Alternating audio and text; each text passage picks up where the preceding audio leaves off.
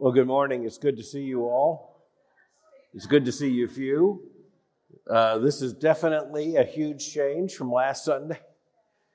Uh, you can definitely feel how the semester unrolls, and uh, I think it, it's clear we have lots of folks who must have been traveling for Thanksgiving with family, and so we'll look forward to having them back um, next Lord's Day, we hope, and I hope all have safe travel. But it's good to see all of you this morning and it's always good to be in the Lord's house together.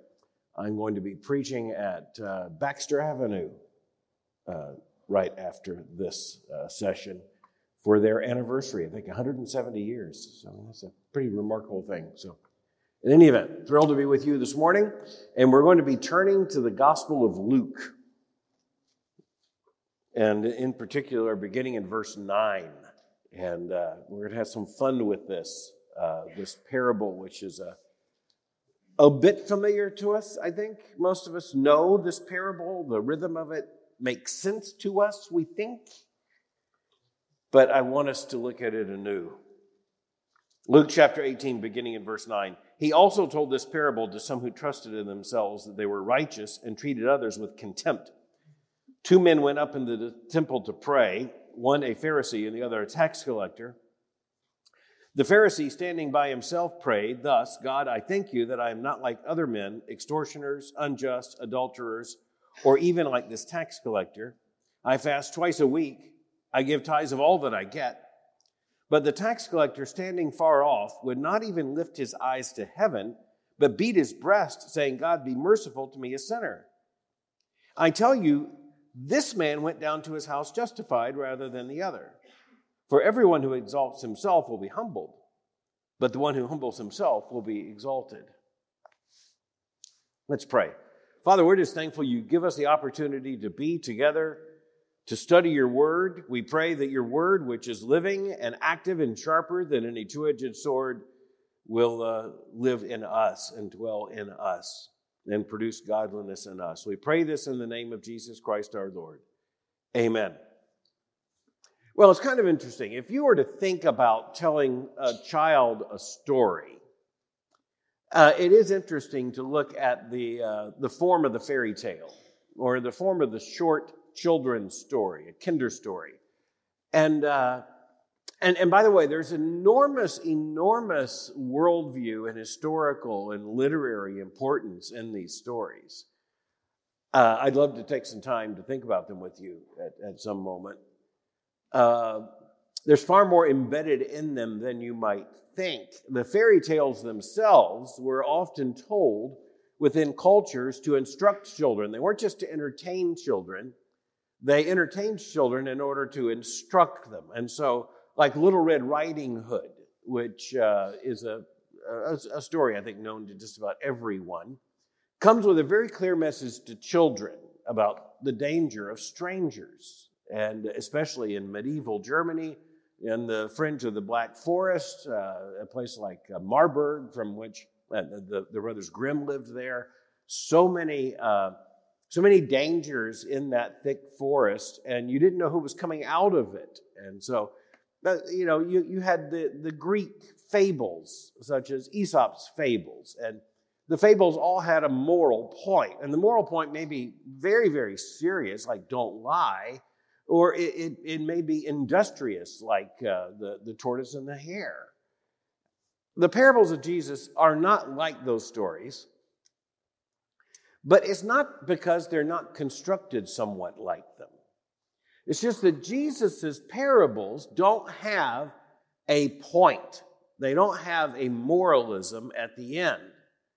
They are in the service to the gospel. And rather than kind of unfold, they explode. If we flatten them out like one of the fairy tales or one of the parables, then we're going to be in big trouble. We're going to domesticate the parable, and the parable does not want to be domesticated. And Jesus didn't get in trouble for telling domesticated stories. Jesus got in trouble for telling stories that made people think and then made people mad. At least some people. But the people to whom Jesus told this parable were mad already. uh, at the, the ministry of Jesus. They were very critical of the gospel ministry of Jesus. They didn't like the, the entire context. And so, this particular passage in Luke tells us that he told this parable to some who trusted in themselves that they were righteous and treated others with contempt. Now, was this the Pharisees? Uh, clearly, the character of the Pharisee in this parable plays this role.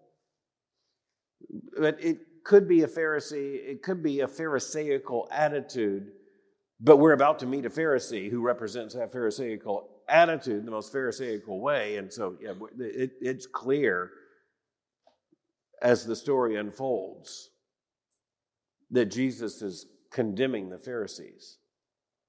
But first, we need to know where this parable is different than any other parable of Jesus, at least in terms of, uh, of setting. You know, if I begin talking to you and uh, I say I want to tell you a story, there once was a guy who lived in a place and, you know, he did this. There once was a, a princess in a castle and she did this. Well, you, you hear that and immediately it has the, the feel of a, of a story Beauty and the Beast or Little Red Riding Hood or something, something's going to, to fall into place in a natural, kind of comfortable way. But if I say I want to tell you a story and it begins in the United States Capitol, well, that's different. That's a little closer to home because that's a specific place. You better be very careful whatever story you tell that begins at the United States Capitol or at the White House or at Third Avenue Baptist Church. And, you know, if, if, if the parable begins, there once was this at, or this person at Third Avenue Baptist Church, well, you're thinking, well, that's a little on the nose. That, that's a little close. But Jesus begins this by talking about two men going up to the temple to pray.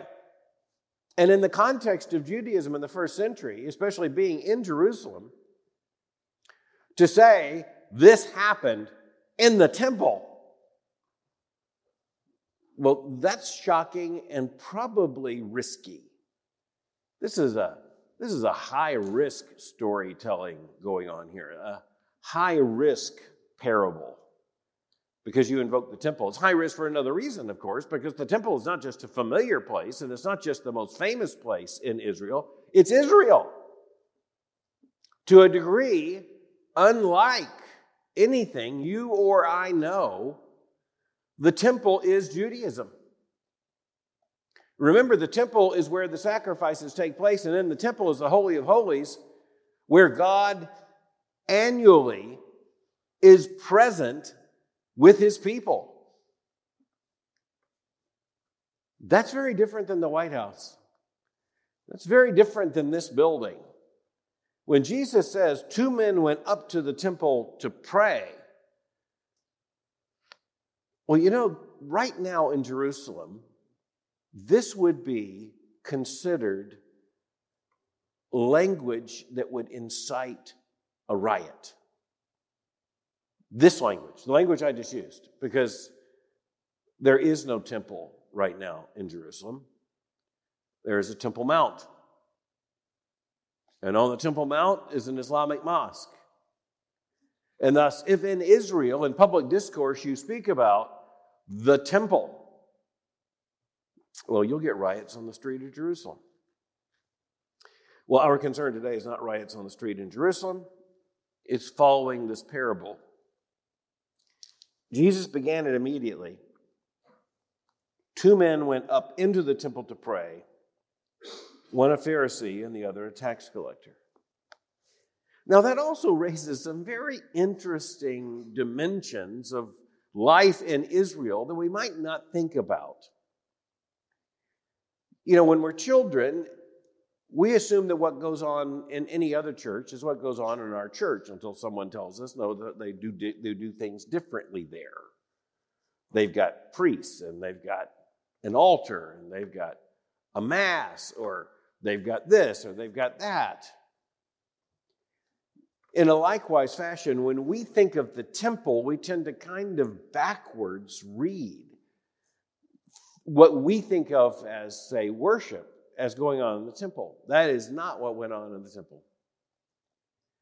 The, uh, the preaching, the singing of hymns, that's characteristically Christian. That marks the experience of the church. The synagogue was a place where the scripture was taught. The synagogue, which literally in the language means the gather together place, that, that's where the congregation would be. And so, for instance, when you have Jesus in Galilee, he'll often speak in a synagogue. And a synagogue is, is a religious place, but it's not a religious place like the temple because sacrifices are not performed there. And so, if you just think Catholic for a moment, and you think about a Catholic cathedral, and you think about the fact that one of the reformers' central uh, condemnations of the Mass is that it is the bloody repetition of the cross. In, in other words, it's a, it, it's a horrible reenactment of the cross. And with transubstantiation, they claim that Jesus is crucified yet again. So that in the sacrament of the Mass, this literally is the crucified Christ's flesh and blood through transubstantiation. The, the Roman Catholic cathedral, or the Roman Catholic chapel for that matter, where there's a priestly mass, is an effort to slam together the synagogue and the church and the temple into one. That's why when you walk into a Catholic church, the first thing you see, primary, is the altar and the, the words off to the side. And if you've ever been to a Catholic Mass, trust me, the words off to the side. Uh, there's just practically no preaching, or what they call a homily is often just absolutely devoid of Scripture. The Scripture is not central. But the point is, it's all smashed together.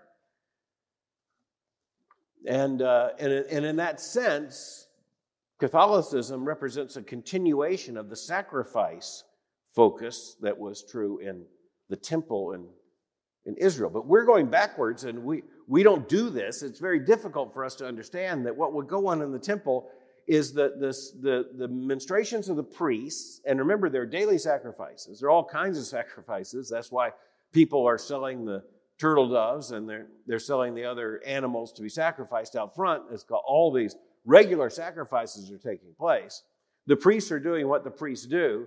Only on the Day of Atonement does the high priest go into the Holy of Holies. The rest of the time, what's going on is the offering of prayers as people come into what's called, especially men, would come into the court of Israel, which is inside the building, and uh, or inside the parapet, the, uh, the, the inside the wall, so that they may pray. The court of the Gentiles is the outer court, and uh, and those who are Gentiles could proceed no further. The court of Israel is where men of Israel could go in, and, and they would pray as the priests as the priests are are uh, are doing their priesting, and as the sacrifices are being performed and as all the other rituals of the temple are taking place, then men of Israel would stand and they would pray.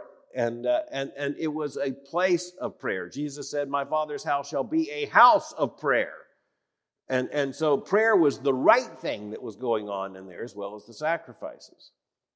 The preaching, by the way, would take place if near the temple in the precincts of the temple. You see that passage also, that reference also in Scripture.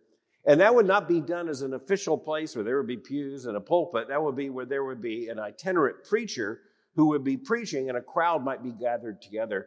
And that might include his disciples. So when Jesus preaches near the temple, there may be other preachers doing this. It's, uh, it, it's where that kind of proclamation took place outside of the temple and outside of a synagogue. But in the temple, these two men have gone to pray. And then immediately it's, it's we have the as they pray. So what happens as they pray? But before you get there, you're supposed to be really shocked. Really, really shocked. The two men who went up into the temple to pray were a Pharisee and a tax collector. Now, we're 18 chapters into the Gospel of Luke, and so we're, we're just going to assume that the, uh, the disciples of Jesus have been somewhat habituated and accustomed to Jesus' preaching. And they've been with Jesus when he's had confrontations with the Pharisees and others. But I want to suggest to you that I think even the disciples would be very shocked, not by the presence of the Pharisee in the temple, but of the tax collector in the, in, in the, in the temple. The two men who went up to pray one was a Pharisee and one was a tax collector. Now, another problem we have as evangelicals is that, like in uh, the Westerns, that's another very familiar form of, uh, of narrative. By the way, in the history of film, as in movies, the, uh, the Western emerged rather early. It was an unexpected success. It was an unexpected success because, as it turns out, in the early age of film, people didn't have to have a lot of narrative. And by the way, of course, during the time of the silent movies, there wasn't much narrative other than what was you know, put in by slides. But people could figure out how a Western worked good guys, bad guys. With the music and, and all the rest, you could figure out these are the good guys, these are the bad guys, and just keep the action going. I think one of the funniest dimensions of the history of film is how popular Westerns were in places like France. Because it's all about the American West. It's, it's cowboys and Indians. Uh, it's cowboys versus cowboys. And, these, and, and so, it, and by the time the talkies came along, then these, these Westerns that were produced in France, also in Italy, uh, where they're also hilarious, by the way. But the, the French, and you, you've got this cowboy, and he comes into town and you know, throws open the saloon doors and says, "Mon oui," you know, it just it just doesn't work. Uh, it, it, it doesn't work. But it worked. It evidently worked in France. They loved it. But the point is, good guy, bad guy, and typecast. One of the early problems is that unlike uh, dramatic presentations, plays, where people were quickly accustomed to seeing actors and actresses playing various roles uh, the film allowed lots and lots and lots of Americans to see an actor or an actress in one role. And that's where typecasting became a huge problem. Typecasting was a massive problem because if you have this guy who's the hero in the Western, he cannot be the villain in the next one. The, the, the audience won't like it. And so the Hollywood formula was you have to have these cinematic figures, and uh, they've got to keep playing the same kind of role because audiences will be very offended if the roles get switched. And, and look, that continued. Like, no one could really imagine casting John Wayne as the bad guy. For those of you a certain age, you'll understand that just doesn't work. You look back at those movies and you say, that was not great cinema. No, but it was very indicative of the way cinema worked.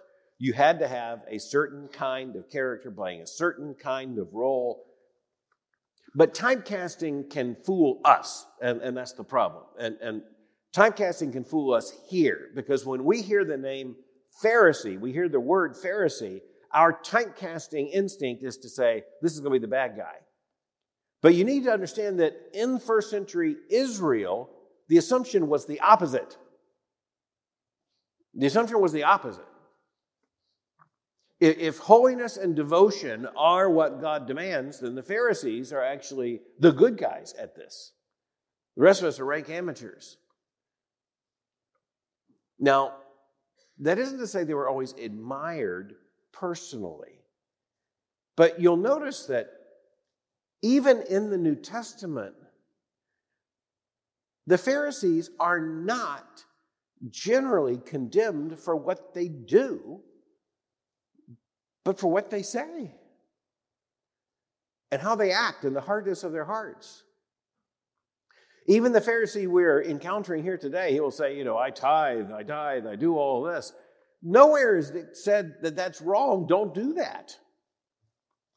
It's the attitude, it's the heart.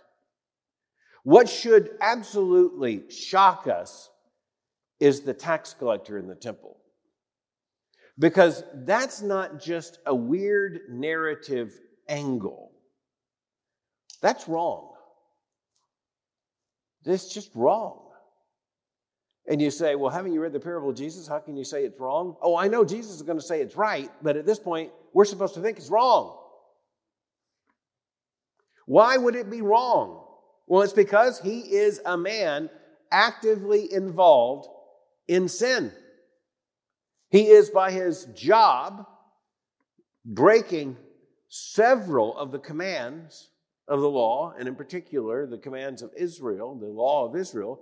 He's having, he, he is basically an agent for the imperial Roman pagan idolatrous empire, robbing his own people of money. And that, that's officially the way they did it. And if you think that's strange, that also continued into American history, uh, where, for instance, in frontier territory, people would sometimes be uh, paid to do things for the government, and you just pretty much demanded from whomever you were doing this what you were going to be paid until all this is standardized. The point is, the Pharisee is the good guy, and the tax collector is the bad guy. The Pharisee, by all externals, deserved to be in the temple to pray. The tax collector, by all externals, had no right to be there at all. And immediately they began to pray. And the Pharisee's is going to pray first, no surprise there. Nothing in this short parable is extra. Everything is essential. Every single word matters, including how verse 11 begins. The Pharisee, standing by himself, prayed thus. Okay, so standing by himself prayed thus. Is that normal or abnormal? And here again, we got to work a little the people who heard Jesus tell this parable the first time didn't have to work at this because it was the experience is right there. For us, it's not right there. What about standing to pray, right or wrong? Well, let's put it this way there are no seats. It's another thing when I take people to European cathedrals, and uh, you're, you're one of the great cathedrals, no matter where it may be, it could be in France or Germany or more likely in England, you go to Westminster Abbey or you go to St. Paul's Cathedral. St. Paul's Cathedral and Westminster Abbey now have seats. Modern invention. Never would have been there in the beginning. The cathedrals didn't have chairs. Well, there was a chair for the, the bishop, the throne, on the, up near the altar. But the people didn't sit in chairs. They, they stood. They, they congregated inside the room. Chairs, by the way, would have limited attendance. You got to you cram people in, kind of like you're cramming into an airport terminal. You just get as many people in as you can. People are standing. There's nothing strange about the Pharisee standing except the fact that he believes he belongs there. And confidently he stands and prays. But notice how he prays. We have the exact words, we have a transcript. God, I thank you that I am not like other men. Extortioners, unjust adulterers, or even like this tax collector.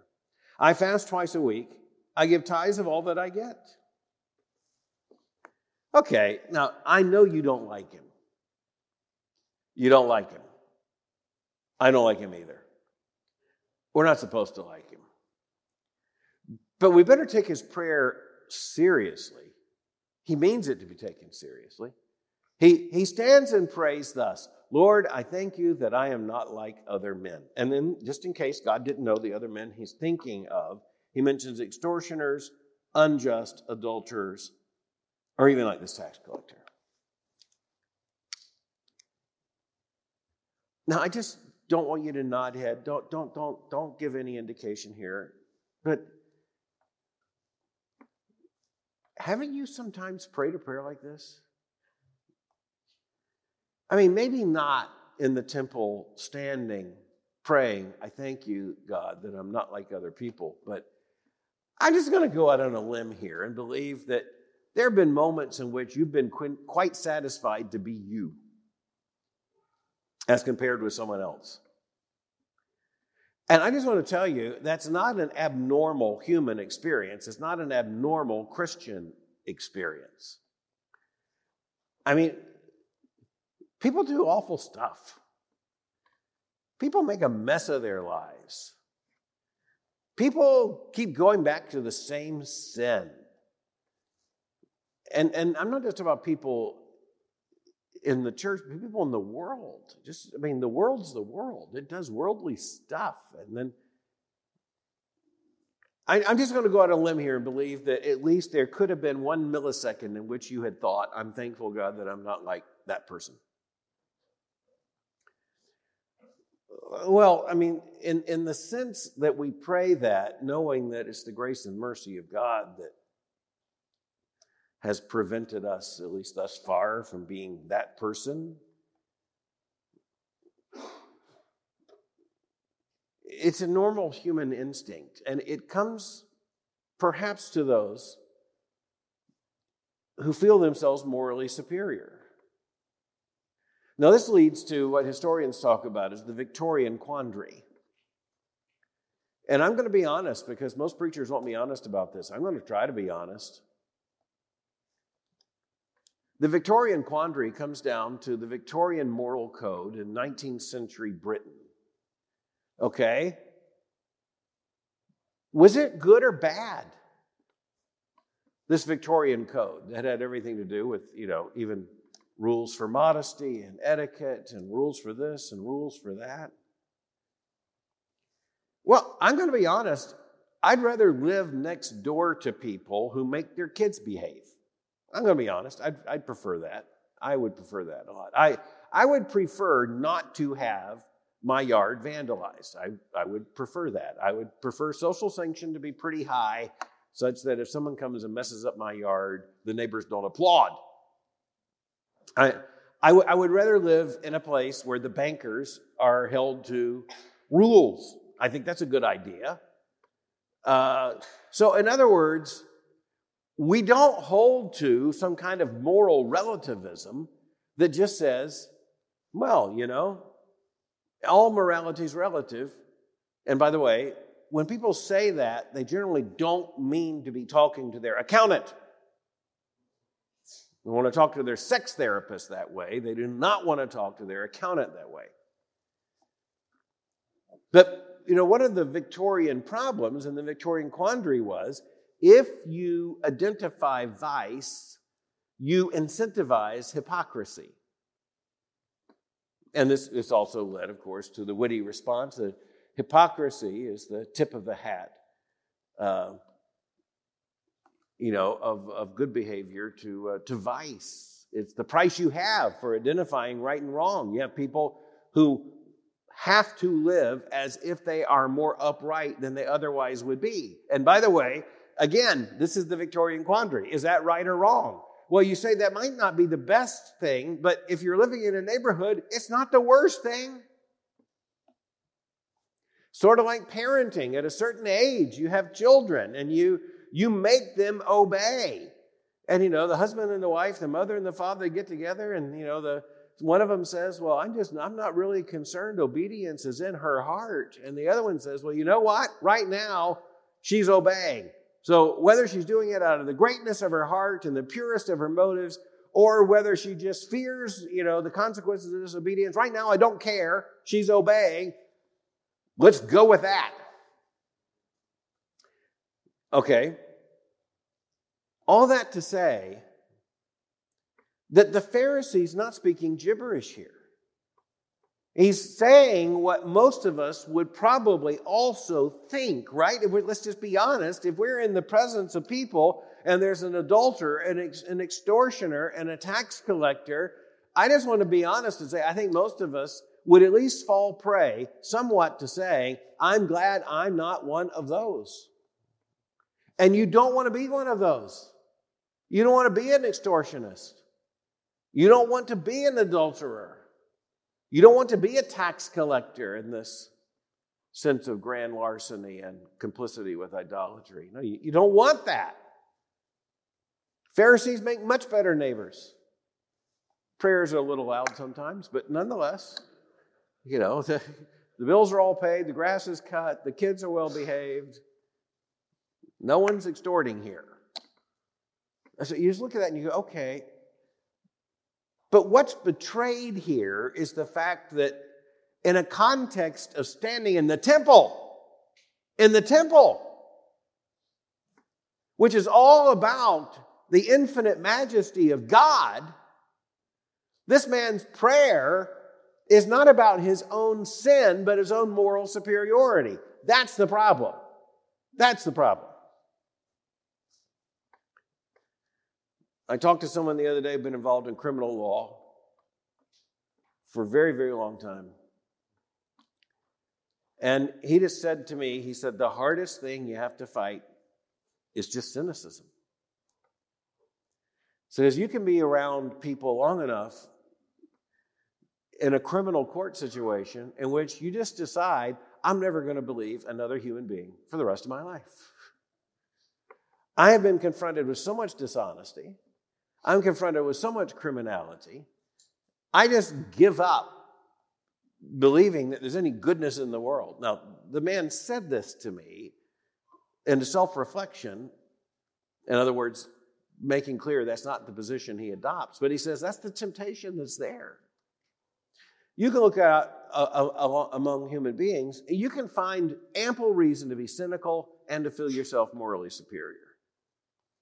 You could go down to the courthouse, and my guess is you could feel much superior.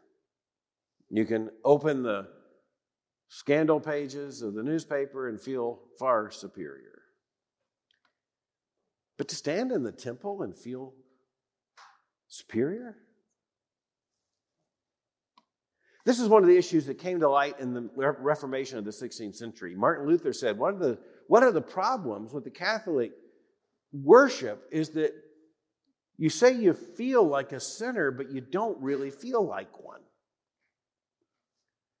There's, there's, there's not the preaching against sin that's directed at the heart, it's all directed at externals. To stand in the temple and, and, and to pray, I thank God that I'm not like other men, is to miss the point entirely. Because if we are in the temple, if we are confronted with the Holy One of Israel, the God who is holy, holy, holy, then our infinite response should be the comparison between his infinite righteousness and our unlimited, though not infinite, evil. We're actually not capable of infinite action. But every finite part of us is part of a vast human conspiracy to sin against God. The chasm that is between us is infinite because of the infinity of His righteousness. His excellence, His holiness. Thus, there is this infinite gap between us. Pharisee sees no gap. He just assumes he is right standing, he has every reason to be there, and this is how he prays. And by the way, it's not just comparison, it's also resume. Um, I, I'm going to go out on a limb here. I'm looking here, I can see very few opportunities for a happy response to my question. You are too young. If you add all the Boyce and U of L students back in, I wouldn't even do this. But is there anyone in this room who remembers the 10 or 12 point weekly offering boxes? Lindy,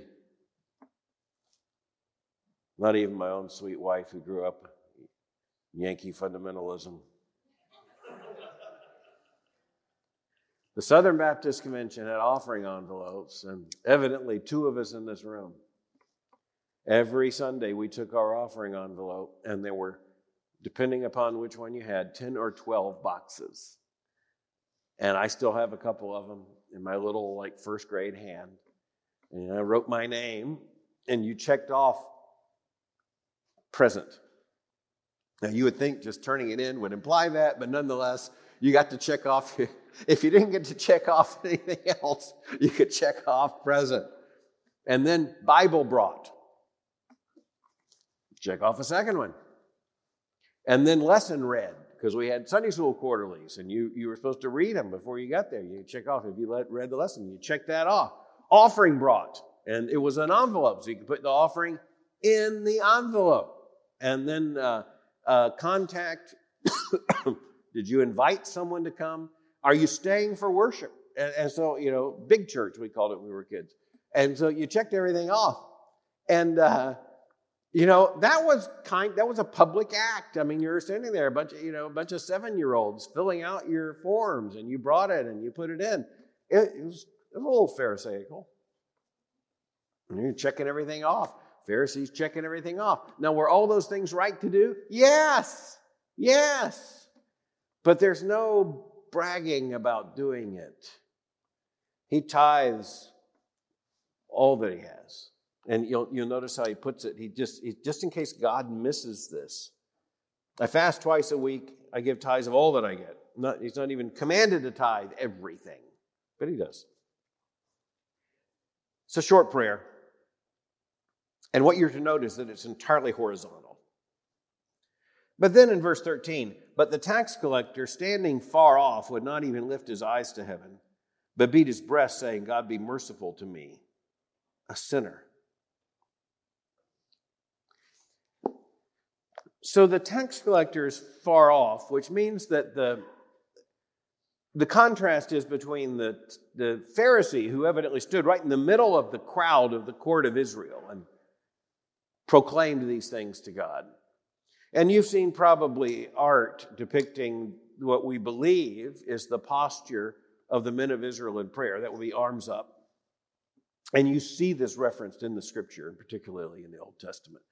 So there's, there's good reason to believe that it was done with, with, with, with arms up. Uh, but this is a man who stands as if he wants to be invisible. He stands away from the crowd, far off, and he will not even lift his eyes to heaven. So not only will he not lift up his face and his, his hands, he, he won't lift up his head at all. He knows who he is. He walks in the temple, what he sees is his sin, and that's all he knows to, to talk about. He beats his breast, saying, God be merciful to me, a sinner. What he calls for is not God's applause or God's congratulations or even God's satisfaction. He knows there is nothing in him that would commend God's satisfaction. All he can, all he can do is throw himself on the mercy of God. God be merciful on me, a sinner. The first man prayed and had a resume. He had his envelope with all the boxes checked off. This, uh, this man will not even lift his eyes to heaven. He just beats his breast, saying, God be merciful on me, a sinner. Now, let me just ask you is there anything wrong with that prayer? From a Christian perspective, is there is there anything wrong? Is there a single syllable in that prayer that isn't right? I, I don't think I can find anything wrong with it at all. I, I don't think I could find, and I'll say this as a theologian, I just don't think I can find any theological problem with this prayer. Nor evidently can Jesus. God be merciful to me, a sinner. That's, that's all he knows. He's not presuming upon it. Just have mercy on me. He's begging for it. Jesus tells us, and here's the astounding explosion in this parable. In verse 14, Jesus says, I tell you, this man went down to his house justified rather than the other. For everyone who exalts himself will be humbled, but the one who humbles himself will be exalted. It's technically what is known here as 14a. That is the first clause of verse 14 that is the explosion. I tell you, and when Jesus says, I tell you, it's, of course, an emphatic. I tell you, this man went down to his house justified rather than the other. Now, in the time we have left, just consider there, there are only three phrases here. I tell you, this man went home justified rather than the other. So, little a, I tell you. Little b, this man went home justified. Little c, rather than the other. Okay, just think of that structure.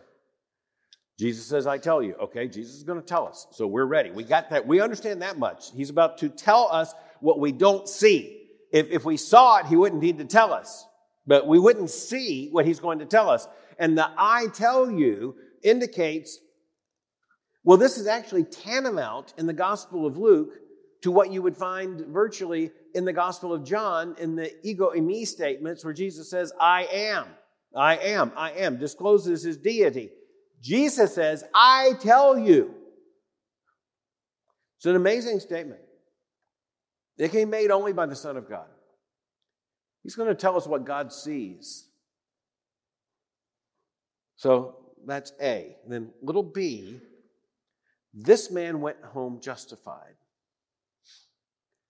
The, the tax collector, that man went home justified.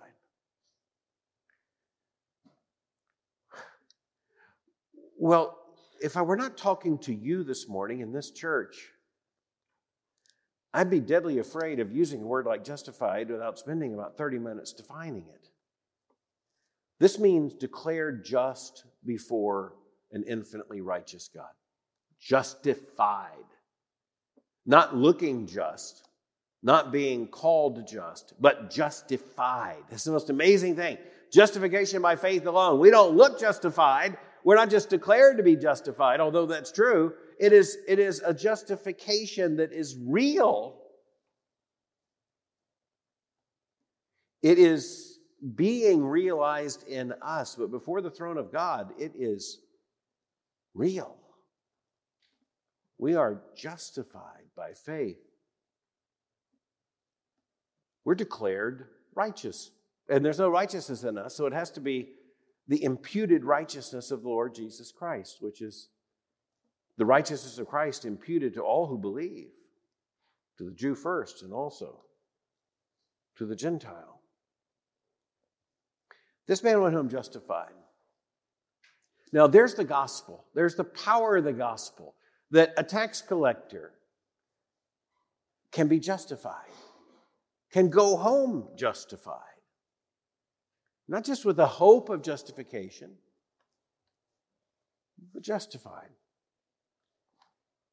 And it's all traceable back to the mercy of God, which is all he knew to pray for about himself and all he knew to describe a sinner. Little a, I tell you. Little b, this man went home justified. Little c, rather than the other.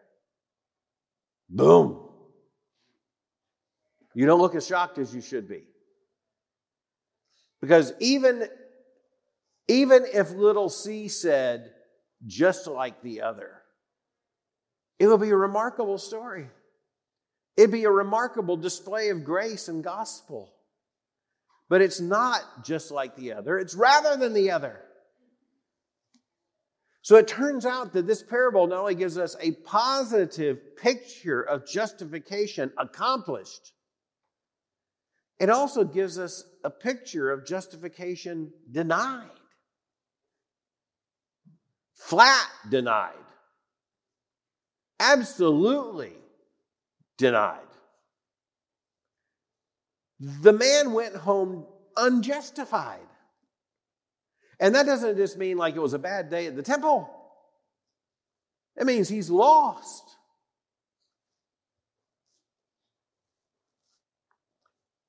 If you work backwards, it's the C that's the most explosive part of the parable and must have been when you consider how the passage begins, where Jesus told this parable to some who trusted in themselves that they were righteous.